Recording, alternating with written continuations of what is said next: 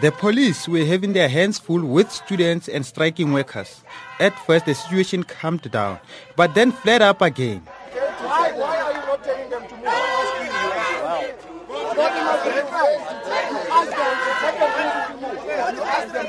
When leaders of protesters returned without the response they were expecting, the area near the main entrance of TUT's Pretoria West campus symbolized a war zone as people started running in different directions. Police fired tear gas after people wearing SASCO and ANC Youth League t-shirts pelted those outside the gate with stones.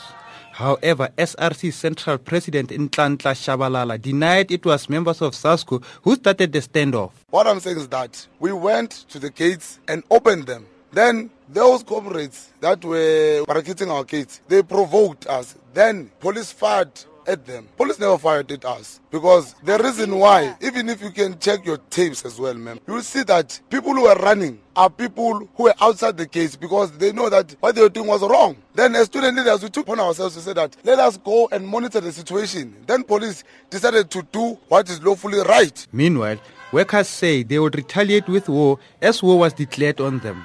TUT's EFF branch spokesperson Tanzine Machema says the workers' struggle continues. For now, we are planning that uh, we must check the war back to the management because they've declared the war against us. We're peaceful, we're sitting down.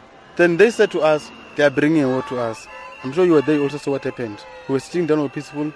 Then ANC started to throw stone to us, and the management also supporting them. So we, we have declared the war. Tomorrow is a war. Tomorrow, what we, we, we're going to mobilize all workers of Tshwane. We're going to the region of EFF now, mobilize all workers of Tshwane. Six o'clock will be here, all of us. We're going to occupy this road. We're not going to the gate. We'll occupy this road. We sent delegates to the management requesting for a meeting.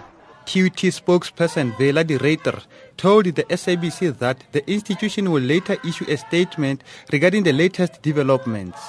I'm Malutu Buseng in Pretoria.